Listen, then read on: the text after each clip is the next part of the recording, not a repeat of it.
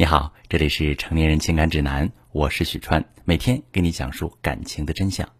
最近呢，明星一个接一个的都结婚了。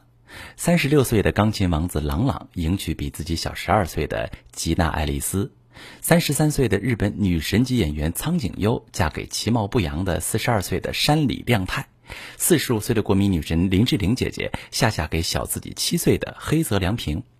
我们来看一下这三段婚姻啊，在郎朗的婚姻中。他的父母参与了很多。几年前，国内曾经有炙手可热的一线女明星追求过郎朗，但是被他的父亲朗国任给拒绝了。他曾经对媒体说：“恐怕只有皇室的公主才能配得上自己的儿子。”当媒体采访到他母亲的时候，朗朗的母亲也是脱口而出对未来儿媳的期望，支持朗朗的钢琴事业，最低要研究生毕业。而朗朗和巩新亮谈了四年恋爱，因为巩新亮的明星身份一直都没能得到朗朗父母的认可。现在看来，门当户对似乎是成年人选择爱情的第一标准，家世相当、郎才女貌、对等的家庭环境。朗朗最终选择的新娘是吉娜·爱丽丝，她是德韩混血，出生于德国威斯巴登市，毕业于汉堡音乐戏剧学院，精通德法韩英四国语言，可谓是不折不扣的才女。但是门当户对真的是婚姻当中最重要的吗？并不是。我们可以来看一下这三段婚姻中的共性。郎朗选择的新娘四岁开始学钢琴，八岁起在公共场合进行钢琴独奏演出，是一位混血美女，也是一位优秀的钢琴家。他们有共同的兴趣和共同的喜好。我们再来看苍井优，她是日本女神级的明星啊，容貌清秀可人，形象文艺清新。即便是不喜欢她的人，也觉得下嫁四十二岁的谐星山里亮太实在是让人大跌眼镜，更不要说粉丝们有多心疼惋惜了。而她嫁给谐星的理由，是因为她幽默，可以让自己笑，两个人在一起有话聊。而国民女神林志玲姐姐选择嫁给了一个日本演员黑泽良平，成功的击碎很多成年男人的心。她和黑泽良平是演话剧相识的，可是两个人也只是认识而已。两个人具体恋爱的时间是一八年的年底，到公布结婚的喜讯也不过半年时间，半年可真的是闪婚了。作为明星，一般鲜有这么冲动的，毕竟跟普通人还不一样，到时候真可谓是牵一发而动全身。打动他的也是两个人有共同的爱好，那究竟是什么成就了他们的婚姻呢？我想还是用韩国林志玲的话来解释更为合理。李孝利被称为韩国的林志玲，她容貌清秀，在事业最成功、最炙手可热的时候，选择嫁给了既丑、经济条件又差的音乐人李尚顺。看看他们的照片，就知道什么是现实版的美女与野兽了。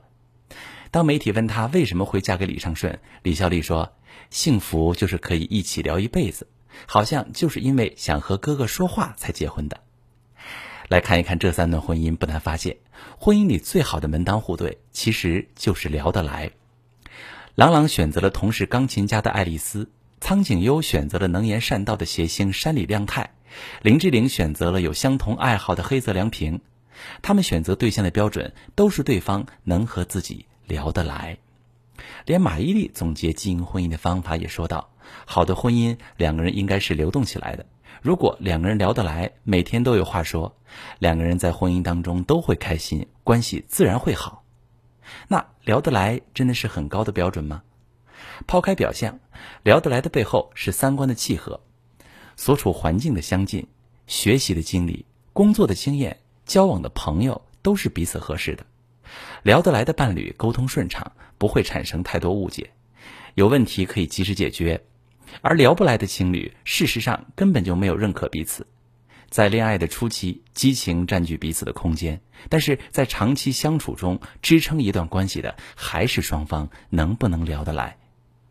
如果两个人聊不来，婚后必然会没有话说，这样的婚姻会很痛苦。有一个粉丝跟我讲过他们的故事，他和太太是相亲认识的，因为年龄太大而匆匆步入婚姻殿堂。